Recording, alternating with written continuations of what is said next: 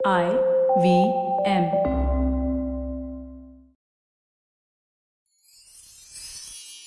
எத்திசையும் புகழ் மணக்க இருந்த பெரும் தமிழனங்கே தமிழனங்கே உன் சீரிழமை திறம் வியந்து செயல் மறந்து வாழ்த்துதுமே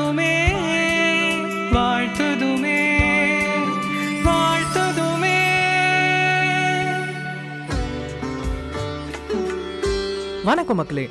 இது ஐவிஎம் போட்காஸ்ட் வழங்கும் மருது மற்றும் அந்தோனியின் கண்ணகி காவியம். உங்களுக்காக இளங்கோவடிகளின் சிலப்பதிகாரம் ஒரு எளிய புதிய பார்வையில். வேடுவர்களோட கொற்றவை வழிபாடும் சாலினியோட குறியும் கண்ணகிய ஒருவாறு செய்தது. மேலும் போற வழியில இவங்க பார்த்த யார் இந்த கௌசிகன்? அவன் யாரோட லெட்டரை எடுத்துட்டு வரான் இதெல்லாம் தெரிந்து கொள்ள வாங்க கதையை தொடர்ந்து கேட்போம். இது எபிசோடு பதிமூணு. புறம் சேரி எருத்துக்காதை பொழுது ஏற்கனவே சாயத் தொடங்கிவிட்டது. நாம இப்ப பயணத்தை தொடர்ந்தா இருட்டுற வேலையில தங்குவதற்கு சரியான இடம் கிடைக்காம போகலாம் அப்படின்னு சொன்னார் கவுந்தியடிகள். இந்த பிரியமான மக்களோடு அதாவது பாசத்தை பொழியிற எயினர் மக்களோடு இரவு தங்கிவிட்டு காலையில பயணத்தை தொடரலாமா அப்படின்னு அவர் கேட்க கோவலன் கொஞ்சம் யோசிச்சுட்டு ஒரு பகல் அல்லது ஒரு இரவு பயண தூரத்துல தான் நாம இருப்பதா தெரியுது. கண்ணகி இந்த வெயில் காலத்துல பகல்ல நடக்க மிகவும் சிரமப்படுறா. இந்த ஒரு நாள் நாம பயணத்தை இரவிலேயே தொடர்ந்தா என்ன? அப்படின்னு அவன் கேட்க ஆகட்டும். காட்டு வழியினாலும் பாண்டியனோட நீதி வழுவாத ஆட்சினாலும் கண்ணகியோட கற்பு சிறப்பினாலும் என்னோட தவ வலிமையினாலும் மிருகங்களால நமக்கு எந்த தீங்கும் நேராது. புறப்படுவோம் வாங்க அப்படின்னு கவுந்தடிகள் சொல்ல அவங்களோட பயணம் இரவு நேரத்திலே தொடர்ந்தது. வானத்துல நிலா தோன்றியது. நிலம் நோகாதவாறு மென்மையா அடி வச்சு நடந்த கண்ணகியை பார்த்த நிலமாகிய பெண் பெருமூச்சு விட்டா. நீண்ட நாள் கணவனை பிரிந்த இவளுக்கு அவன் திரும்ப கிடைச்ச பின்பும் அவனோட சந்தோஷமா இருக்கிற வாய்ப்பு அமையவில்லையே. இவங்க புகார் நகரத்துல இந்த நேரத்துல இருந்திருந்தா நில ஒளி வீசும் இந்த இரவை எவ்வளவு சந்தோஷமா அனுபவிச்சிருப்பாங்க. அப்படின்னு கண்ணகியோட விதியை எண்ணி நொந்து கொண்டால் நிலமாகிய பெண். நிசப்தமாக இருந்த அந்த இரவு கோவலன் கண்ணகிக்கு ஒருவிதமான பயத்தை தந்துவிடுமோ அப்படின்னு கவுந்தியடிகளுக்கு ஒரே கவலை. அதனால வழியெங்கும் தன்னோட அறிவுரைகளை தொடர்ந்தபடியே அவர்களோடு நடந்து வந்தார். அவ்வப்போது மிருகங்களோட உருமல் சத்தம் மிருகங்கள் நடந்து போகிற சத்தம் இதெல்லாம் கண்ணகியை பயமுறுத்துச்சு அப்போதெல்லாம் கோவலன் அவளோட தோலை ரொம்ப ஆதரவோட அணைத்து கொண்டான். அவங்க தொடர்ந்து நடந்தாங்க. வானத்தில் வெள்ளி முளைத்தது. நீங்கள் ரெண்டு பேரும் கொஞ்சம் நேரம் உட்காருறீங்களா? நான் கொஞ்சம் பக்கத்தில் போயிட்டு வரேன் அப்படின்னு கோவலன் கேட்க அதற்கென்ன? வானத்தில் வெள்ளி முளைத்து விட்டது. இனி பயமில்லை. நாங்கள் காத்திருக்கிறோம் அப்படின்னு சொன்னார் கவுந்தியடிகள். மனிதர்கள் மனத்தில் எப்போதுமே ஒரு வேடிக்கையான நம்பிக்கை உண்டு. இரவும் இருளாகத்தான் இருக்கிறது. வெள்ளி முளைக்கிற போதும் இருளாகத்தான் இருக்கிறது. ஆனால் வெள்ளி முளைத்த பின் அந்த இருள் ஏனோ பயத்தை தருவதில்லை. அதிகால இருளில் பெண்கள் தனியாக தெருவில் கூட போக பயப்பட மாட்டாங்க. விடியல் பக்கத்தில் இருக்கிறது என்ற அந்த நம்பிக்கை தான் அவங்களோட பயத்தை போக்கிடுது. பல சமயங்களில் துணைக்கு வருகிறவங்க பயந்தாங்கொல்லியா இருப்பாங்க. ஆனா ஒரு ஆள் அருகில் இருப்பது நம்முடைய பயத்தை தெளிய வைத்துவிடும். கண்ணகியையும் கவுந்தியடிகளையும் உட்கார சொல்லிவிட்டு காலை கடனுக்காக சிறிது விலகி சென்றான் கோவலன். அப்போது எதிரில் ஒருவன் வந்தான். யார் இவன்? இவனை எங்கேயோ பார்த்த மாதிரியே இருக்கே அப்படின்னு நினைச்சான் கோவலன். அவனும் கோவலனை அடையாளம் கொண்டு விட்டது போல உத்து உத்து பார்த்தான். வந்தவனோட பேரு கௌசிகன். அவன் கோவலனை ஏற்கனவே ஓரிரு முறை புகார் நகரில் பார்த்துருக்கான். மாசாத்துவானும் தான் மகனை பற்றி அவனுக்கு சில அடையாளங்களை சொல்லியிருந்தார். அவற்றையெல்லாம் இப்போது கோவலனோட பொருத்தி பார்க்கறான் அவன். எல்லாம் சரியா பொருந்தது. ஆனால் கவலையாலும் பயணத்தினாலும் கலைத்திருந்த கோவலனை பார்க்கும்போது இவன்தான் கோவலனா? அப்படின்ற சந்தேகம் கௌசிகனுக்கு ஏற்பட்டது. தன்னால் கோவலனை அடையாளம் காண முடியவில்லையே என்பதை வெளிக்காட்டிக் கொள்ள வெக்கப்பட்டானோ அல்லது நீதான் கோவலனா? என்று கேட்டால் மரியாதை குறைவாக நினச்சிருவானோன்னு பயந்தானோன்னு தெரியல. அதனால இவன்தான் கோவலன் உறுதி செஞ்சுக்க என்ன செய்யறதுன்னு யோசிச்சு ஒரு முடிவுக்கு வந்தான் கௌசிகன். அப்போது அங்கே அருக ஒரு மாதவி கொடி. இந்த மாதவி கொடியை குறுக்கத்தி இல்லை வசந்த மல்லி கொடி அப்படின்னு சொல்லுவாங்க. கோசிகனுக்கு மொழி புலமை அதிகம். அதை வைத்து ஒரு யுக்தி செஞ்சான். அந்த கொடியை பார்த்து மாதவியே உன்னை பிரிந்த காதலன் யாரோ? உன்மேல் பழி சொன்னவரும் யாரோ? அதனால தான் மாதவி சிந்துற கண்ணீர் துளிகளை போல நீயும் உன் பூக்களை உதிர்க்கிறாயா? என்று கோவலன் காதல விழும்படியாக கேட்டான். சட்டென்று கோவலனோட கவனத்தை இது திருப்பியது. அவனுக்கு ஒரே யோசனை. யார் இவன்? இவனுக்கு எப்படி மாதவியை தெரியும்? அப்படின்னு ஒரு யோசனையில ஐயா நீங்கள் யார்? எங்கிருந்து வரீங்க? நீங்க இப்போ சொன்னதோட அர்த்தம் என்ன? அப்படின்னு படபடப்பா கேட்டான். கௌசிகனோட முகம் பிரகாசமானது. ஆஹா அப்போது நீங்கள் கோவலன் தான். நீங்கள் தான் கோவலன் அப்படின்னு ரொம்ப சந்தோஷப்பட்டான். நான் கோவலன் தான். நீங்கள் யார்? அப்படின்னு அவன் கேட்க என் பேரு கௌசிகன். புகார் நகர்லேருந்து யாரிடமும் நீங்கள் சொல்லாமல் புறப்பட்டு வந்துட்டீங்க. உங்கள் தாயும் தகப்பனாரோ மற்ற உறவினர்கள் எல்லோரும் உங்களை காணாது வருத்தமாக இருக்கிறாங்க. எங்கிருந்தாலும் தேடி உங்களை அழைத்து வரும்படி உங்கள் தகப்பனார் என்னை அனுப்பினார் அப்படின்னு சொன்ன கௌசிகன் மேலும் தாங்கள் என்னோடு உடனே புகார் நகரம் திரும்ப வேண்டும். நீங்கள் இல்லாத புகார் நகரம் ராமன் இல்லாத அயோத்தியைப் போல துயருகிறது. அப்படின்னு அவன் சொல்ல தாயும் தந்தையும் உறவினர்களும் தன்னை பிரிந்து வருத்தத்தில் இருக்கிறார்கள் என்பதை கேட்டதும் கோவலன் நெகிழ்ந்தான். அவர்களை பார்த்து எத்தனை நாட்கள் ஆகின்றன? கோவலனுக்கு உடனே அவங்கள பார்க்க வேண்டும் போல இருந்தது. ஆனா எந்த முகத்தோடு அவங்கள பார்ப்பது? ஒரு தாசியின் மேல கொண்ட காதல்னால சொத்துக்களை இழந்த பிறகுதான் புத்தி வந்ததுன்னு எப்படி அவங்க கிட்ட சொல்றது? செல்வனாக இருந்த ஊர்ல ஒரு அன்றாடங்காட்சியா இருக்க வெக்கப்பட்டு தான் வெளியூர் வந்தேன்னு எப்படி அவங்க முகத்தை பார்த்து சொல்றது? ஆயிரத்தெட்டு பொற்காசுகளை அலட்சியமாக வீசி எறிந்தனா அரை வைத்து கஞ்சிக்கு ஒரு நாள் முழுவதும் உழைக்க வேண்டிய நிலைக்கு வந்துட்டத அவங்க முகத்தை பார்த்து எப்படி நான் சொல்லுவேன்? வேண்டாம் வேண்டாம். தயவு செஞ்சு அந்த நிலைமை வேண்டாம். அவங்கள பார்க்க முடியாது. அந்த துணிவு எனக்கு இல்லவே இல்லை. நான் வரமாட்டேன் அப்படின்னு கோவலன் சொல்ல என் தாய் தந்தை முகத்தில் விழிக்கிற நிலையில நான் இப்போ இல்லை. கோவலனோட மனோநிலையை புரிந்து கொண்ட கௌசிகன் அடுத்த ஆயுதத்தை வீசினான். ஐயா நான் உங்களை பார்க்க வரப்போறேன் என்று தெரிந்து கொண்டு எங்கெங்கோ தேடி என்னை சந்தித்தால் மாதவி. என்னிடம் ஒரு கடிதத்தை கொடுத்திருக்கிறா. உங்களிடம் தந்து தவறாமல் படிக்க சொன்னா. அவள் ஏற்கனவே வசந்த மாலை வழியாக அனுப்பிய கடிதத்தை நீங்க படிக்காததுல மிகுந்த வருத்தத்தில் இருக்கிறா. பாவம் உங்க மேல மிகுந்த அன்பும் மரியாதையும் வைத்திருக்கிறா. அவ அழுததை பார்த்து எனக்கே வருத்தமாயிருச்சு. அப்படின்னு சொல்லிட்டு கோவலன் கிட்ட ஒரு கடிதத்தை கொடுத்தான் கௌசிகன். கோவலனோட மனநிலையில கொஞ்சம் தெளிவு வந்திருந்தது. வசந்த மாலையாக வந்த காணுரை தெய்வம் சொன்னவை நினைவுக்கு வந்தது கோவலனுக்கு. முற்பிறவியின் பலன்கள் என்று கவுந்தியடிகள் சொன்னதும் நினைவுக்கு வந்தது. மாதவி என்னதான் எழுதியிருக்கான்னு பார்ப்போமே என்கிற ஆவலும் வந்தது. கடிதத்தை பிரிச்சான் படிச்சான். உங்கள் கால்களில் விழுந்து வணங்குகிறேன். நான் எழுதியிருப்பவை தெளிவில்லாமல் இருக்கலாம். மன்னியுங்கள். தயவு செய்து கொஞ்சம் சிரமப்பட்டாவது என் மனோநிலையை புரிந்து கொள்ள முயற்சி செய்யுங்கள் ஐயனே. உயர்குடியிலே பிறந்து உயர்வான குணங்களோடு இருக்கிற கண்ணகியோட இரவோடு இரவா நீங்க புறப்பட்டு சென்றீங்க. வயது முதிர்ந்த உங்கள் பெற்றோருக்கு செய்ய வேண்டிய கடமைகளை மறந்துட்டீங்க. அவர்களை வருத்தத்தில் ஆழ்த்திவிட்டு போக துணிஞ்சிட்டீங்க. இப்படியெல்லாம் உங்களை செய்ய தூண்டுகிற அளவுக்கு நான் செஞ்ச தவறு என்ன? உங்களுக்கு அவப்பெயர் வராம பார்த்துக்கோங்க என்று இரண்டு மூன்று வாக்கியங்கள் தான் எழுதியிருந்தாள். என்றாலும் அது வெறும் கடிதமா அவனுக்கு தெரியல. மாதவியின் மனசையே படிச்ச மாதிரி உணர்ந்தான். கெட்டாலும் மேன்மக்கள் மேன்மக்களே என்பதற்கு உதாரணமானவன் கோவலன். மாதவியோட அழகிலையும் அவ காட்டின அன்பு மயக்கத்திலும் இருந்தவன் தான் மதுவோட மயக்கமோ மாதுவோட மயக்கமோ அருந்துற வரைக்கும் தான் நிறுத்தினா சில மணி நேரங்கள்ல தெளிந்து விடும். கோவலனும் தெளிந்திருந்தான். கண்ணகி குறித்த பெருமிதம் கோவலனுக்கு எந்த சந்தர்ப்பத்திலும் குறையல.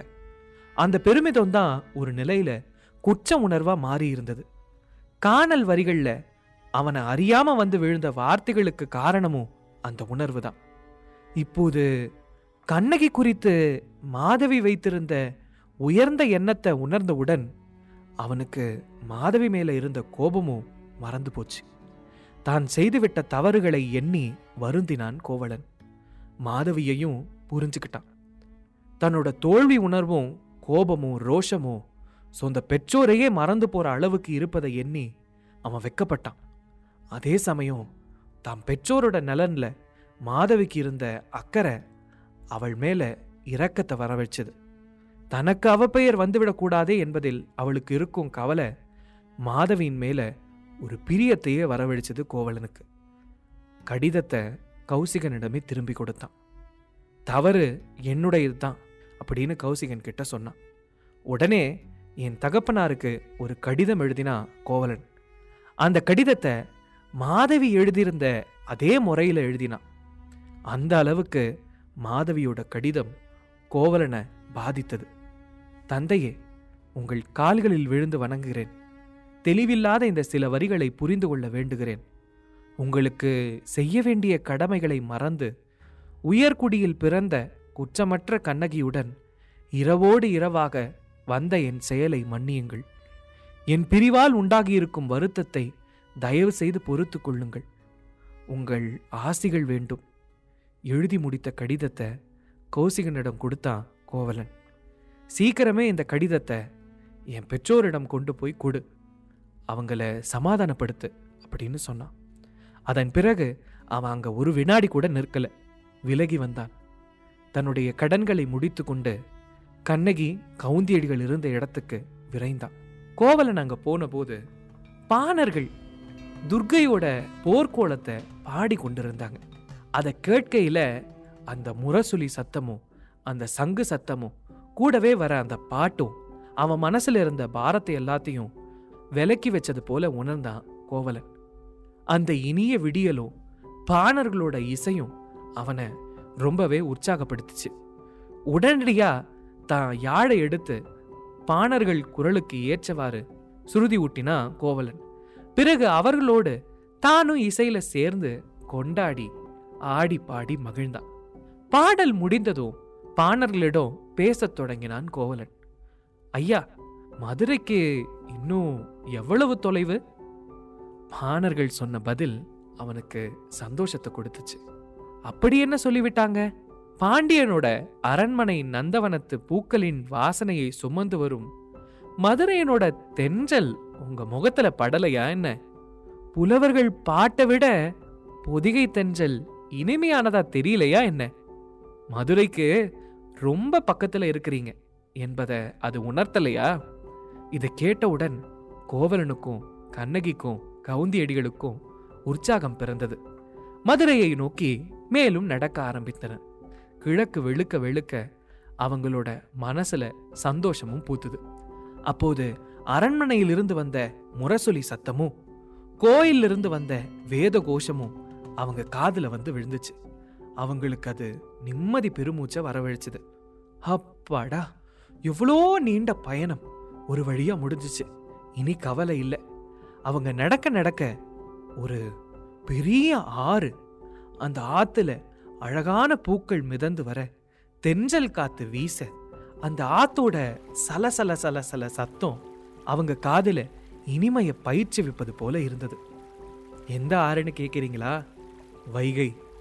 எப்போதும் போல வைகை கரை புரண்டு ஓடிக்கொண்டிருந்தது அவங்க தொடர்ந்து நடந்து மரங்களும் பூக்களும் நிறைந்த வைகை ஆற்றினோட வடக்கரையை அடையிறாங்க. அங்கே இக்கரையிலிருந்து அக்கரையை நோக்கி வளர்ந்த பூக்கொடிகளும் அவற்றின் மேலே பூக்களும் நீரை மறைத்து கொண்டு போய் கொண்டிருந்தது. அதை பார்க்கும்போது கண்ணீரை அடக்கும் அழகிய பெண்ணை போல தெரிஞ்சிச்சு கண்ணகிக்கு. அவ இந்த கண்கொள்ளா காட்சியை பார்த்துட்டு இது நீராறு இல்லை பூவாறு அப்படின்னு சொன்னான் இந்த இடத்துல குறிப்பால் ஒரு விஷயத்தை உணர்த்துறார். அதாவது நிலமாகிய பெண் கண்ணகிய கண்ணகி நீ மதுரைக்குள்ள போகாத. அங்க போனா உன் வாழ்க்கையில விபரீதங்கள் நடக்க போகுது. அப்படின்னு அவளோட துன்பத்தை எண்ணி கண்ணீர் வடிக்கிற மாதிரி ஓடிச்சான் வைகை நதி. எதிர்காலத்தில் நடக்கவிருப்பதை குறிப்பால தன் கவிதையில உணர்த்துகிறார் இளங்கோவடிகள்.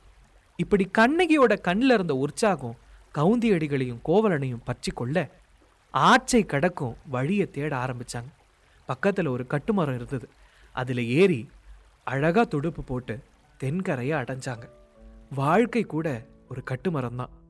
விடாமுயற்சி என்கிற துடுப்பை போட்டு அதை நகர்த்தி கொண்டு தான் கரை சேர வேண்டும். ரொம்ப அழகாக திருவள்ளுவர் கூட சொல்லியிருப்பார்ல தெய்வத்தான் ஆகாதனினும் முயற்சிதன் மெய்வருத்த கூடி தரும்.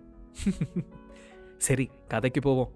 ஆனால் மறுகரைக்கு போவதற்குள் அவ சந்திக்க வேண்டிய கழல்கள் நிறைய இருந்துச்சு. அவற்றை அவன் அறிந்திருக்கவில்லை. சிறிது நேரத்துல கோவலன் கண்ணகி கவுந்தியழிகள் மூவரும் தென்கரையை போய் சேர்ந்தாங்க. கட்டுமரத்திலிருந்து இறங்கினாங்க. படித்துறை வழியே மேலேறினார்கள். மதுரை நகரத்துக்குள் நுழைகிற இடத்துல ஒரு பெரிய அகழி இருந்தது. ஆனா அதன் குறுக்கே இருந்த பாலம் தூக்கப்பட்டிருந்தது. பாண்டியனோட ரதமோ படைகளோ வரும்போதுதான் அந்த பாலம் கீழே இறக்கப்படும். அதனால் இவங்க அந்த அகழியை சுற்றி போகலாம் அப்படின்னு குறுகிய பாதையில் வலம் வந்து நகருக்குள் நுழைய முற்பட்டாங்க. அகழியில் கொத்து கொத்தா குவளை மலர்களும் முல்லை மலர்களும் பூத்து குலுங்கின. அந்த குவளை மலர்களில் தேன் குடிப்பதற்காக ரீங்காரமிடும் வண்டுகள் மொய்த்து கொண்டிருந்தன.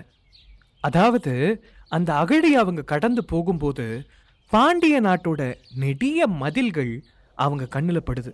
அந்த மதில்களில் குவளை மலர் கொடிகளும் முல்லை கொடிகளும் அப்படியே பூத்து குலுங்கி தொங்கிட்டு இருக்கு. காத்து அங்கே வீச இந்த முல்லை கொடிகள் அசைதா. இதை இளங்கோவடிகள் கண்ணீர் கொண்டு கால் உற நடுங்க போருழந்தெடுத்த ஆரையில் நெடுங்கொடி வாரால் என்பன போல் மறித்து கைகாட்ட. அதாவது இந்த காத்துல அசைற முல்லை கொடிகள் எதிர்காலத்தை உணர்ந்தது போல கண்ணகி நீ மதுரைக்குள்ள வராத தயவு செஞ்சு வராத. வந்தனா உன்னோட எதிர்காலத்துல ரொம்ப பெரிய துன்பத்தை அனுபவிக்க போற. அப்படின்னு அந்த முல்லை கொடிகள் அசைறது கண்ணகி உள்ள வராத வராதன்னு கை காட்டுற மாதிரி இருக்கான் அப்படின்னு இளங்கோவடிகள் அந்த முல்லை கொடிகளை உருவகப்படுத்தியிருப்பாரு. அதோட சேர்த்தே அந்த முல்லை கொடிகளோட இருக்கிற குவளை மலர் கொடியில பூத்திருக்கிற குவளை மலர்கள்ல தேன் குடிப்பதற்காக ரீங்காரமிடும் வண்டுகள் மொய்த்து கொண்டிருக்கிறது. அவைகளோட ரீங்கார ஒளி அழுகுரல் போல இருந்ததா ஒருவேளை அதுவும் கண்ணகி கோவலனோட எதிர்காலத்தில் வர இருக்கும் துன்பங்களை நினைச்சு அழுகிறது போன்று ரீங்காரமிட்டவனமா கோவலனுக்கும் கண்ணகிக்கும் இந்த குவளை மலர்களும் காற்றில் அசையும் முல்லை கொடிகளும் கூறுவது என்ன அப்படின்னு புரியல. ஆனா கவுந்தியடிகளுக்கு இது எல்லாமே புரிஞ்சது. அவரோட மனசுல எதிர்காலத்துல நடக்க போறது எல்லாமே காட்சிகளாக தென்பட்டது. இப்படி இருக்க மூவரும் அழகிய மதுரை மாநகரத்துக்குள்ள நுழையிறாங்க. கதையில மேலும் என்ன நடக்குது அப்படின்னு தெரிஞ்சுக்கொள்ள அடுத்த காதை வரைக்கும் நீங்க வெயிட் பண்ணும். கதையோட ரொம்ப இன்ட்ரெஸ்டிங் பார்ட்டை இன்னும் சில காதைகள்ல நாம அனுபவிக்க போறோம். தொடர்ந்து இணைந்திருங்க. இப்போ இந்த காதைக்கான மருதுவோட கவிதை. புறம் சேரி இருத்த காதை. சாமி அடிய சாலினி பெண்ணும் கொண்டிருந்த கோலத்தை அகற்றினாள். அதன் மூலம் அங்கே நின்றிருந்த கூட்டத்தை நகர்த்தினாள். கோவலன் அண்டினான் கவுந்தி அடிகளை இரு கைகளால் வணங்கினான் கவுந்தி அடிகளை. ஆதவன் உச்சி வந்தால் அயர்ச்சியும் மெய்ப்படலாம் ஆதலால் பகல் பயண முயற்சியை கைவிடலாம். கண்ணகியின் கால்கள் மென்மையானது. அதில் கற்பட்டால் குருதி வரும் உண்மைதானது. பகலிலே நடப்பது ஆகாது. அதுவே இரவெனில் இவளடி நோகாது. மேலும் ஆட்கொள்ளும் விலங்குகள் அலையாது நிசியில். ஆட்கொள்ளும் அளவிற்கு அண்டாது பசியில். அறவும் வராது இரவும். அண்டாது அணங்கு உள்ளிட்ட பிறவும். ஆதலால் எம்மோடு அல்லில் பயணி அதன் மூலம் அறிவாய் அல்லின் பயன் நீ என்று கோரிக்கை தொழுது கோரிக்கை வைத்தான். கவுந்தியும் சம்மதிக்க போக்கினர் அவ்விடம் பகல் பொழுதைத்தான். நிலவும் வந்தது செப்பமாக ஒளியை நிசிக்கத் தந்தது கப்பமாக. பயணத்தில் தேகம் கொண்டிருந்த சயனத்தில் கண்ணகியும் கவுந்தியும் கண்ணையர்ந்து படுக்க கோவலன் அலைந்தான் குடிநீர் எடுக்க. கண்முன்னே வந்து நின்றான் கௌசிகன் என்பவன். பசி கண்ணிரண்டை மறைத்தாலும் காய்கறியே உண்பவன். நெருப்பை கொண்டு யாகம் செய்பவன் தருப்பை போல தேகம் கொண்டவன் அவன் ஒரு அந்தணன். அந்தணன் வந்தான் வந்தனம் என்றான் நீரின்றி புகாருக்கு நிலை போனது நீரில்லா கடும்பாலை நிலம் ஆனது. செம்மையும் இழந்த சீர்மிகு நகரில் அம்மையும் அப்பனும் அழுகின்றனர் இறை அடிகளை தினமும் தொழுகின்றனர். தயரதனின் கொடிவழி உதித்தவன் சிற்றன்னை வரத்தால் சிக்கலில் சிக்கிய தகப்பனின் சொற்களை மதித்தவன் அரியனை துறந்து அரண்மனை மறந்து அடர்வனம் நுழைந்தான் அதுவே விதியென்று. மணிமுடி விடுத்து மனைவியை அழைத்து பல நாள் அலைந்தான் வனமே கதி என்று. சாமியான போதிலும் தவம் செய்தவன் அதையே சம்பூகன் செய்தபோது வதம் செய்தவன் மனை விட்டவன் மாரீசன் பின் சென்று கனை விட்டவன் வாளிக்கு பின்னின்று ராவணனை கொலை செய்தவன் களத்தில் ராத்திரியில் கொலை செய்து பிழை செய்தவன். மக்கள் பேச்சுக்காய் மனைவியை இறக்கினான் நெருப்பில் கண்டிப்பாய் தவறினான் கணவன் என்கின்ற பொறுப்பில். காதலித்து காத்த மகன் காடு புகழ் என்றவுடன் பேதலித்து போயிருப்பார் பேரரசன் தயரதன். இங்கும் அதுதான் நிலைமை. கடக்காமல் தங்கும் விடியும் கிழமை. பிரிவால் காதல் தீ ஏற்படுத்திய சரிவால் மாதவி துயரில் வாடுகிறாள். தன் மாதவனை தான் தேடுகிறாள். இதோ அவள் மடல். தன் நிலையை தெரிவிக்கும் இதில் அவள் உடல் என்ற கடிதத்தை அவனிடம் நீட்டினான். கோவலன் இல்லா கொடுந்துயர் நிலையை கண்முன்னே காட்சியாய் காட்டினான். மாதவி காதலை மடல் மொழிந்தது. கோவலன் மனம் தன் குணம் உணர்ந்தது. இருப்பினும் அவனை திருப்பினான். காதலை மறக்க அதை கடைவாயில் வைத்து குதப்பினான். மீண்டும் பயணம் தொடர்ந்தது. இரவு மெல்ல மெல்ல அடர்ந்தது. விடியும் காலை மேல்வான் இருள் வடியும் வேளை அரசு புகழை முரசு முழங்க நாற்றிசை எங்கும் வழிமொழிந்தது. அதனை காற்றிசையாக வழிமொழிந்தது. உன்குடி வீழும் என்பது போல செங்கொடி மேலே ஆடியது. ஏதோ செப்புவதாகத் தோன்றியது. ஆம் வரவேண்டாம் என்பது போலே. கொடிகள் ஆடியது வானுயர்ந்த மதில்கள் மேலே. வைகை தன்மேல் வை கை என்பது போல் மேனி எங்கும் பூக்களை வைத்திருந்தாள். ஆம் எங்கும் பூக்களை வைத்திருந்தாள். அதை அங்கம் எங்கிலும் தைத்திருந்தாள். அது தோன்றியது. அவள் ஆடையாய் அதையே உடுப்பது போல அவர்கள் மூவரும் ஆற்றை கடப்பதை தடுப்பது போல. மதுரை நகரை மூவரும் அடைந்தனர். தெப்பம் கொண்டு கண்ணகிக்கு தெரியாது.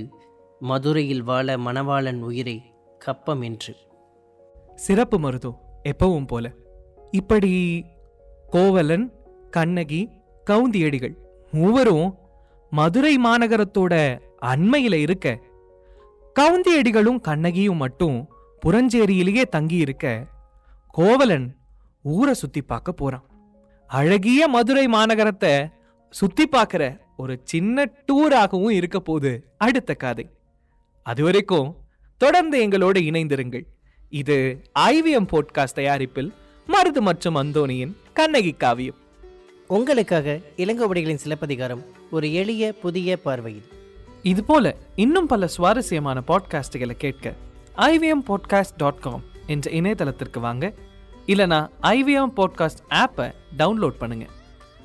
இந்த பாட்காஸ்ட்டை பற்றின உங்களோட கமெண்ட்ஸை Kavithiral ocean of Tamil poetry என்ற யூடியூப் சேனல்லையும் நீங்கள் விரும்புகிற எல்லா மேஜர் ஆடியோ தளங்கள்லையும் பின்னோட்டத்தில் பதிவிடலாம். அண்ட் மறக்காமல் தமிழ் இலக்கியங்களை எளிய தமிழில் கேட்டு சுவைத்திட கண்ணகி காவியம் தமிழ் பாட்காஸ்ட்டை சப்ஸ்கிரைப் பண்ணி உங்கள் நண்பர்களோட ஷேர் பண்ணுங்கள்